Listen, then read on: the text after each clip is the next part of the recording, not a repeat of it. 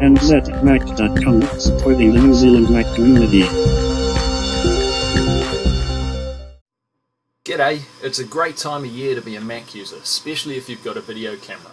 Hi, I'm Joe Booth, trustee for the MovieFest Charitable Trust, and I'm going to tell you a little bit about the MovieFest nationwide amateur digital short movie competition, what it is, and why you should be grabbing that dusty video camera and making us some movies.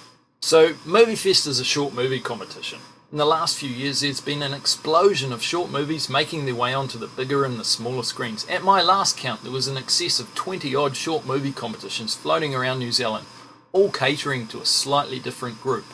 The success of Apple's iMovie digital video editing software, and indeed the whole iLife suite, has made it very easy to someone to pick up a camera, shoot some film, and quickly and easily cut it together into a great iMovie they can show to friends and family.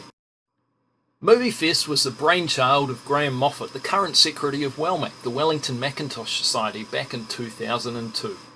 Back when we were trying to dream up a name for the competition, we thought up iMovie Fest or Mac Movie Fest we decided that Movie Fest was going to be the name for the New Zealand competition.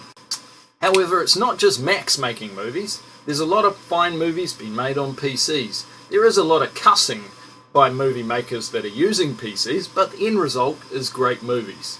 I primarily used a Linux based PC at the time we were setting up MovieFest and successfully argued the case for an all inclusive MovieFest. MovieFest today accepts entries from any New Zealand amateur movie maker using Windows, Linux, Mac, or whatever. Admittedly, most of the organisers, and indeed most of our successful entrants, are using Apple software for their movies, which just shows what a great platform Apple is for this sort of work. Our first competition in 2003 was sponsored by Renaissance Apple Division themed The Journey. It was great. We had over 60 entries making it past the cull to the semi finals and selected 10 of the best to showcase. 5 in the school category and 5 in the hobbyists. A highlight that year in the finals was having Scott Houston of Weta showing off bits of the behind the scenes from the yet to be seen Return of the King. Scott left Weta soon after that, so maybe it really was some special footage. In 2004, we continued the theme, bringing Canon on board as a lead sponsor. Our MovieFest topic was sporting race, and we had over 180 teams registering and 50 odd movies in the final cull. We expanded screenings to Auckland and Christchurch and split the school categories into primary and secondary.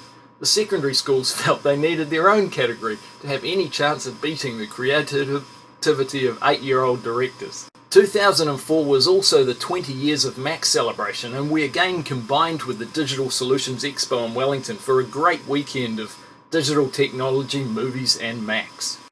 In late 2005, the team got back together and formed a registered charitable trust dedicated to the New Zealand amateur movie scene.